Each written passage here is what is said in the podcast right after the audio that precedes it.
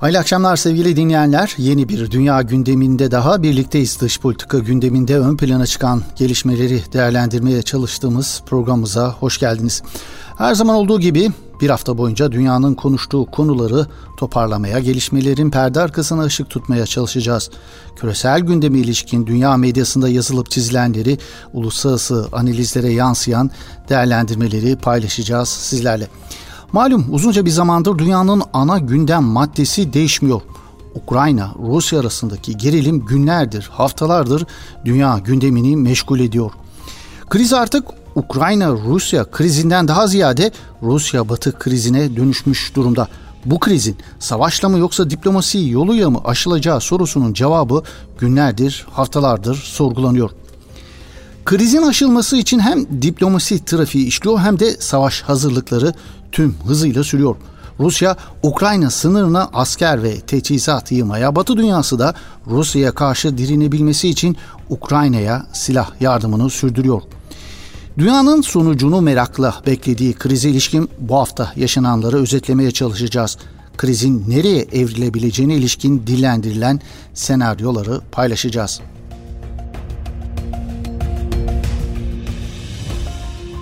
Avrupa'da Rusya ile Batı dünyası arasındaki güç mücadelesi sürerken Amerika Birleşik Devletleri'nin çekilmeye hazırlandığı Orta Doğu'da ise güç boşluğunu kimin dolduracağı tartışılıyor. Bu anlamda Çin'in bölgeye yönelik hamleleri dikkat çekiyor. Öte yandan Orta Doğu önümüzdeki ay oldukça dikkat çekici bir diplomasi trafiğine hazırlanıyor. Cumhurbaşkanı Erdoğan'ın Birleşik Arap Emirlikleri ve Suudi Arabistan'a gerçekleştireceği ziyaretler oldukça önemli. Öte yandan İsrail Cumhurbaşkanı Herzog'un Türkiye yapacağı ziyarette Orta Doğu'nun jeopolitiğine ilişkin önemli sonuçlar doğurabilir. Orta Doğu'da yaşanmakta olan paradigma değişimini değerlendirmeye çalışacağız. Küresel güç mücadelesinin gölgesinin düştüğü bir başka kriz alanı Asya Pasifik. Orada da da tansiyon bir hayli yüksek. Rusya'nın Ukrayna'yı işgal edip etmeyeceği tartışılırken Asya'da da Çin'in Tayvan'a yönelik tehditleri gündemi meşgul ediyor. Avrupa'da Rusya ile resleşen ABD, Pasifik'te de Çin ile resleşmesini sürdürüyor. Rusya'ya geri adım attıramayan ABD, Pasifik'te de benzer bir tablo ile karşı karşıya. Çin'e geri adım attıramıyor Washington. Tüm bu kriz alanlarında neler olup bittiğine gelin birlikte bakalım sevgili dinleyenler.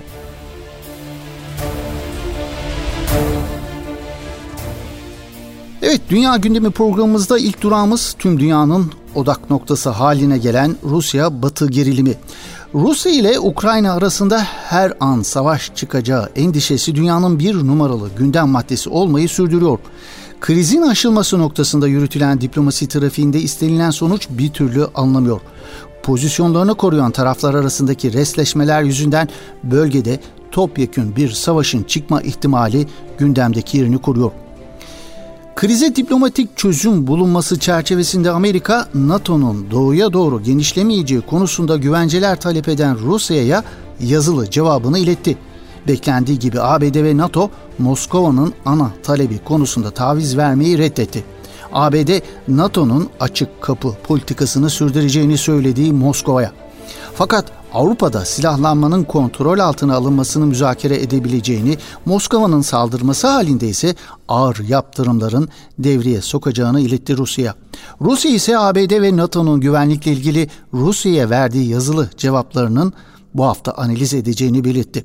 Şimdi top Rusların sahasında deniliyor sevgili dinleyenler.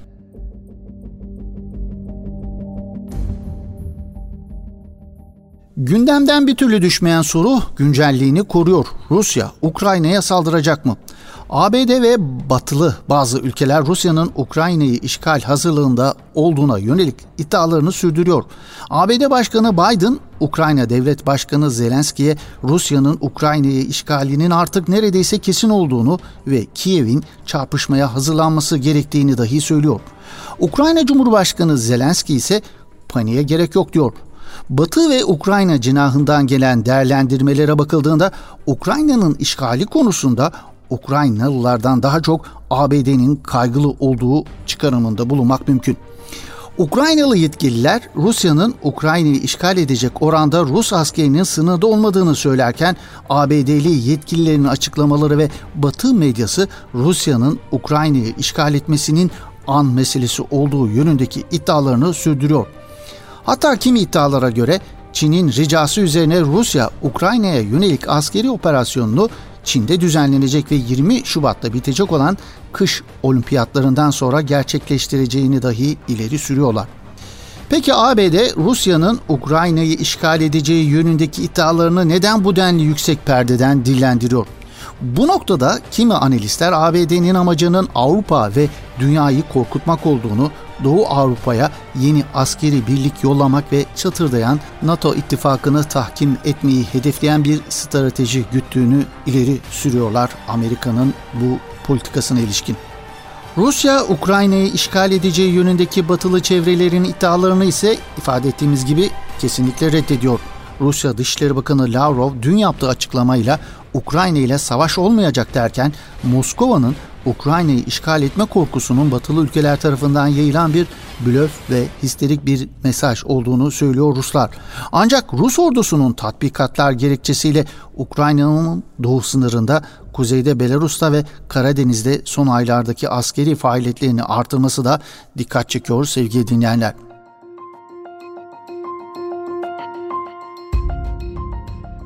ABD öncülüğündeki Batı dünyası Rusya'nın Ukrayna'yı işgal edeceği konusundaki ısrarını sürdürüyor. Rusya da bu iddiaları yalanlamaya devam ediyor. Bölgeyi nelerin beklediği sorusunun cevabının arandığı uluslararası analizlerde ise birçok analiz Rusya'nın Ukrayna'yı işgal edeceğine pek ihtimal vermiyor. Rusya saldırsa bile bu saldırının topyekün bir saldırı olmayacağı vurgulanıyor topyekün bir saldırının Moskova'yı uluslararası arenada zor duruma düşüreceği böyle bir adımın Batı dünyasını birleştiren bir motivasyon olacağı belirtiliyor. Putin yönetiminin böyle bir hatayı yapmayacağı dilendiriliyor analizlerde.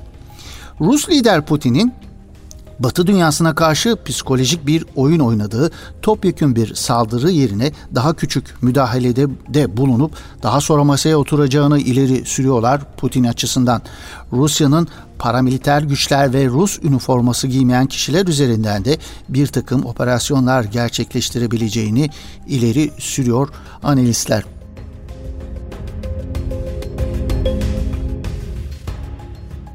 Rusya ileri sürüldüğü gibi Ukrayna'ya yönelik bir askeri harekat başlatırsa Batı dünyası ve NATO ne yapacak? Avrupa Birliği ve NATO Rusya'nın Ukrayna'ya olası saldırısının bedelinin ağır olacağı yönünde mesajlar verse de yaptırımların içeriğini bir türlü netleştiremiyor Batı cenahı. Ukrayna'yı askeri lojistik anlamda desteklemek ve ağır ekonomik yaptırımların ötesinde Batı'nın Rusya'ya karşı kullanabileceği yaptırım gücü olan etkili bir koz yok. Hatta ağır ekonomik yaptırımlardan Rusya kadar hatta daha fazlasıyla Avrupa ülkelerinin etkileneceği dillendiriliyor. Enerji kriziyle boğuşan ve bu noktada Rusya'ya göbeğinden bağlı Avrupa Birliği üyesi ülkelerinin etkileneceği bir gerçek. Özellikle Almanya, Amerika Birleşik Devletleri'nin itirazlarına rağmen Kuzey Akım projesine kimseyi dokundurtmak istemiyor. Bu yüzden Rusya'ya uygulanacak ağır ekonomik yaptırımlar konusunda Batı cephesinde genel bir konsensüs yok. Rusya askeri bir hareket başlatsa dahi batılı ülkelerin savaşa müdahil olacağına da pek ihtimal verilmiyor. NATO üyesi ülkelerin henüz ittifakın üyesi olmayan Ukrayna'nın yanında olma gibi bir hükümlülükleri yok çünkü. ABD'nin Ukrayna meselesine ilişkin müzakerelerde Rusya'ya yazılı cevabını vermesinin ardından şimdi Rusya'nın ne yapacağı Avrupa ve Rus medyasında tartışılıyor sevgili dinlerler. Polonya medyasından Tigotnik gazetesi şüphe uyandıran bir soluklanma arası verileceği beklentisi içerisinde. Şöyle deniliyor gazetede bir nebze sükunet havası verileceği varsayılabilir. Ancak Putin'in ABD'nin yanıtından memnun kalmaması bir hayli muhtemel. Bu yüzden Putin sakinleşmeyecek ve korku sarmalını kızıştırmaya devam edecektir yorumunda bulunuyor Polonya medyasından Tigotnik gazetesi. Rusya medyasından Ekomaski, Ukrayna meselesiyle ilgili çekişmenin daha uzun süreceği görüşünde. Gazete ilginç bir değerlendirmede bulunuyor. Rusya, NATO'nun sınırımızın dibindeki manevralarına son vermesini talep ediyor. Fakat biz Ruslar kendi topraklarımızda canımız ne isterse yaparız. NATO'nun da yanıtı kendi topraklarımızda canımız ne isterse yaparız. Rus medyası Kremlin'in çıkarının çatışmanın sonlanması değil, gerginliğin kalıcı olmasındadır diyor. Gerginlik olmazsa kaldıracımız da olmaz. Kaldıracımız olmazsa kimse yüzümüze bakmaz. Bu yüzden bu gülünç ve anlamsız külfeti yüklenmeye devam etmemiz gerekecektir diyor Rusya medyasından Ekomaski. Belçika gazetesi The Standard Putin'in sessizliğini korumasının bir taktik olduğunu ileri sürüyor. Biden son haftalarda sürekli Ukrayna hakkında konuşurken Putin artık meseleye değmiyor. Putin'in neden sessiz kaldığı konusunda her zaman olduğu gibi ancak tahminde bulunulabilir. Prensipte NATO ve ABD'nin taleplerini reddedeceği biliniyor. Sessizce bir sonraki hamlesine mi hazırlanıyor? Yoksa hala sıkıştığı köşeden çıkmanın bir yolunu bulmayı mı umuyor? Her ne olursa olsun onun sessizliği batıyı daha da giriyor. Putin bunu şimdiden bir zafer olarak görüyor diyor Belçika gazetesinin yorumunda sevgili dinleyenler.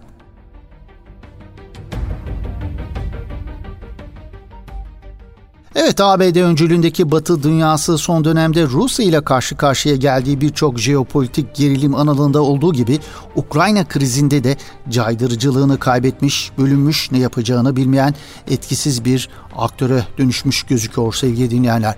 Peki krizin aşılması konusunda Türkiye gerçekten ara buluculuk rolü üstlenebilir mi? Ya da daha doğru bir ifadeyle bu ara buluculuk girişiminden bir sonuç elde etmesi mümkün mü Türkiye'nin? Evet Türkiye bir kez daha Moskova ile Kiev arasında ara buluculuk yapmaya hazır olduğunu duyurdu. Taraflardan da olumlu mesajlar geliyor. Kremlin, Rusya lideri Vladimir Putin'in Cumhurbaşkanı Recep Tayyip Erdoğan'ın davetini kabul ettiğini ve programı uygun olduğunda Türkiye'ye geleceğini duyurdu. Ukrayna meselesi konusunda Türkiye'nin duruşu malum. Kırım'daki Rus işgalini kabul etmeyen, Moskova'nın itirazlarına rağmen Ukrayna'ya SİHA satışında bulunan Türkiye'yi Rusya'nın ara bulucu olarak görmesi, en azından bu bağlamda yapılmış daveti Putin'in kabul etmesi birçok çevreyi şaşırtmış gözüküyor. Özellikle içerideki Türkiye'nin uluslararası arenada yalnızlaştığı söylemini dillerine pelensenk eden çevreleri. Batı dünyası ile resleşen Rusya'nın ikna edilmesi doğrusu hiç de kolay değil. Rusya'nın Batı dünyası ile yaşadığı sorunlar sadece Ukrayna meselesi ile de sınırlı değil çünkü. Ancak Türkiye'nin Karadeniz'de patlak verecek bir savaşın önüne geçebilmek adına ne yapılması gerekiyorsa yapması, bu yolda tüm yolları denemesi başta Türkiye'nin menfaatine olacak. Çünkü Karadeniz'deki kaostan en çok etkilenecek ülkelerin başında Türkiye geliyor sevgili dinleyenler. Velhasıl Türkiye, ABD ve Rusya arasındaki gerginliğin tarafı olmadan krizin aşılması konusunda bir rol üstlenmesi Türkiye'nin çıkarına olacaktır diyebiliriz sevgili dinleyenler.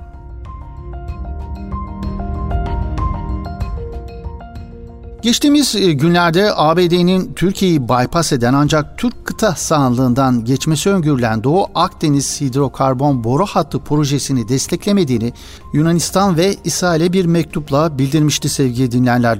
Yunan tarafından büyük bir hayal kırıklığına neden olmuştu bu gelişme.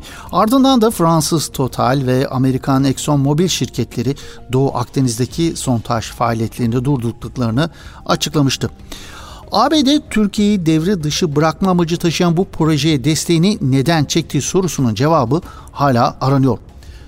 Projenin ekonomik olmaması, bölgede gerilime neden olması, yenilebilir kaynaklara dönüş gibi sebepler zikredildi sevgili dinlerler. Evet 10 milyar dolara mal olması öngörülen projenin ekonomik olmadığı ta baştan beri dillendiriliyor. Türkiye'ye rağmen inşa edilecek projenin güvenliğini sağlamak son derecede zordu. Bunlar doğru ancak bugün Amerika'nın projeye verdiği desteği çekmesinin ardında başka siyasi nedenler de zikrediliyor. Çin'in yayınlacı politikalarının önüne geçmeye odaklanmak için Orta Doğu'dan çekileceği dillendirilen ABD, ayrılacağı Orta Doğu'daki güç boşluğunu Çin'in de doldurmasını istemiyor. Pekin yönetimi son dönemde başta İran ve Körfez ülkeleri olmak üzere bölge ülkeleriyle ticari ilişkilerini bir hayli güçlendirmiş durumda. Bölge ülkeleri de ABD'ye rağmen kendi iç işlerine karışmamayı siyasi prensip haline getiren Çin ile işbirliği yapmaktan yana olduklarını gösteriyorlar. Özellikle 2005 ile 2021 yılları arasında dünya genelinde Çin yaptırımlarının toplamda 2.2 trilyon dolara ulaştığı belirtiliyor. Özellikle son 15 yıllık dönemde Çin'in Orta Doğu'daki yaptığı yatırımlara isterseniz bir göz atalım. Suudi Arabistan'da tam 43.47 milyar dolarlık yatırımda bulunmuş Çin. Birleşik Arap Emirlikleri'nde 36 milyar dolar, Irak'ta 30 milyar dolar, Mısır'da ise 25 milyar dolarlık yatırımda bulunmuş Pekin yönetimi. Geçtiğimiz yıl İran ile de 25 milyar dolarlık bir yatırım anlaşması imzaladı Pekin yönetimi. Pekin yönetiminin Orta Doğu'daki nüfuzunu derinleştirmeye yönelik hamlelerine ABD de karşı hamlelerle cevap vermeye çalışıyor. ABD yönetimi bu noktada Türkiye'yi kaybetmek istemiyor. Başlangıçta İsmet gibi hayali bir projeye siyasi amaçlarda verdiği desteği geri çekmesinin ardında Türkiye'yi kaybetmeme arzusu var. Türkiye'nin son yıllarda çok ciddi sorunlar yaşadığı Birleşik Arap Emirlikleri, Mısır ve son zamanlarda İsrail ile arasındaki ilişkilerin normalleştirilmesinin arkasında ABD'nin motivasyonunun olduğu ileri sürülüyor. Çin, Rusya ve İran cephesine karşı Amerika'nın da İsrail, Körfez ve Türkiye arasında tabir caizse safları sıklaştırarak denge kurmaya çalıştığı belirtiliyor. İsrail Cumhurbaşkanı Herzog'un Şubat ayında gerçekleşmesi öngörülen Türkiye ziyaretine dikkat çeken İsrail'in önde gelen gazetelerinden Hares'te yayınlanan bir makalede ABD İsmet projesiyle Rusya ve Türkiye liderliğini kızdırmak istemiyor deniliyor mesela. İsrail'in boyun eğmekten başka seçeneği yok yorumunda bulunuyor gazete. Gazetenin kıdemli yazarı Gidon Levy iki ülke arasındaki sorunları aşacak liderin Cumhurbaşkanı Erdoğan olduğunu dile getirirken şu anda anahtar Başkan Erdoğan'ın elinde. O yolu açarsa eminim İsrail bunu izleyecektir. Çünkü İsrail'in Türkiye'ye modern Türkiye'nin de İsrail'e ihtiyacı var değerlendirmesinde bulunuyor e, Hares gazetesinin yazarı Gidon Levy. Levy Türkiye'nin Filistin konusundaki hassasiyetine dikkat çekerken Başkan Erdoğan'ı ve Türkiye'yi Filistin konularında yaptıkları nedeniyle takdir ediyorum. Gazze için yaptıkları nedeniyle takdir ediyorum. İsrail'in işgali ve Filistin halkına yaptıkları yüzünden ilişkilerin gelişmesine engel olduğunu biliyorum açıklamasında bulunmuş Haaretz gazetesinin kıdemli yazarı Gidon Levy.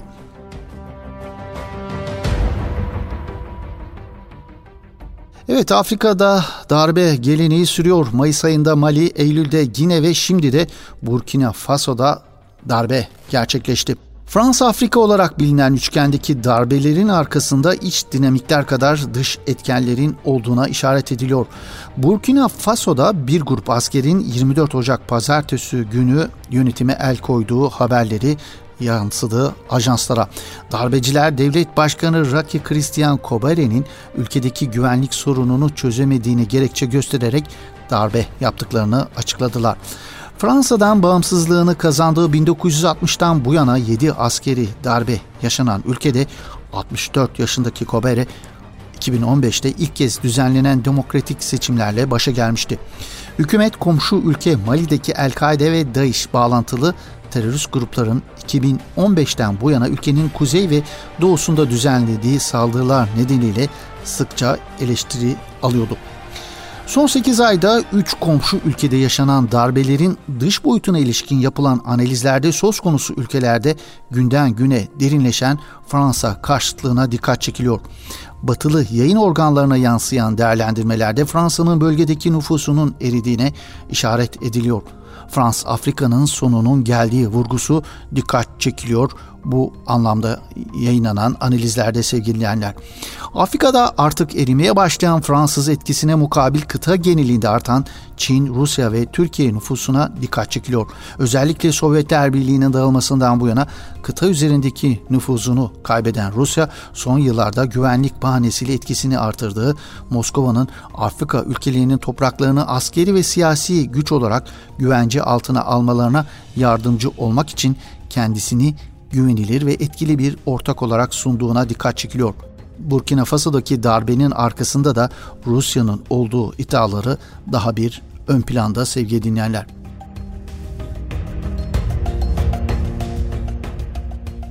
Afrika'daki güç mücadelesi ve rekabetle alakalı analizler Fransa medyasında bir hayli çoğalmış durumda. Özellikle Fransızların kıtada güç kaybetmeye başlaması, güç dengesinin Çin, Rusya ve Türkiye lehine bozulması Fransız medyasını bir hayli rahatsız ettiği anlaşılıyor.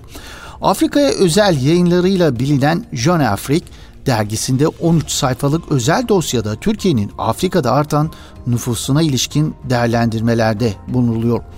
Başarı hikayesi 3. perde başlıklı dosyanın ilk haberinde başarı hikayesinin temelinde pragmatist Türk diplomasisinin bulunduğu ve Türkiye'nin kıtada artan büyükelçilik sayısı ve Türk Hava Yolları'nın kıtada 60 ülkeye sefer yaptığı hatırlatılıyor.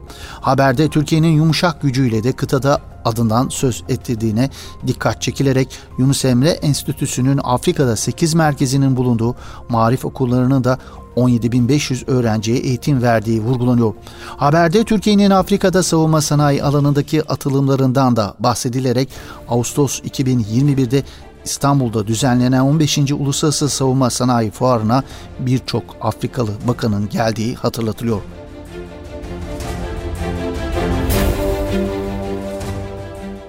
Türkiye'nin Afrika kıtasında artan etkisine ilişkin haberler gibi batılı yayın organlarının artık değişmezleri haline gelen bir diğer konu başta İHA ve SİHA'lar olmak üzere Türk savunma sanayinin hamleleri sevgili dinleyenler. Türk savunma sanayinin son yıllardaki başarıları batı medyasında sıklıkla konu ediliyor. Reis sınıfı denizaltıların TSK envanterine girmesiyle bölgede dengelerin Türkiye lehine değişeceğini yazan İngiliz medyasının analizi Türk savunma sanayine ilişkin Batı medyasında yer alan analizler arasında en yeni olanı. İngiliz basını 2027'den sonra AIP özellikle 6 reis sınıfı denizaltıya sahip olacak olan Türkiye'nin İsrail ile birlikte bölgede en fazla AIP denizaltısına sahip ülke olacağını yazıyor. Gazete söz konusu denizaltılarla 2030'da bölgenin dengesinin Türkiye lehine değişeceğini ileri sürüyor.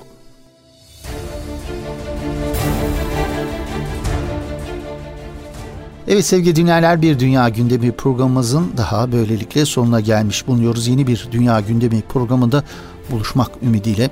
Hoşçakalın, esen kalın efendim.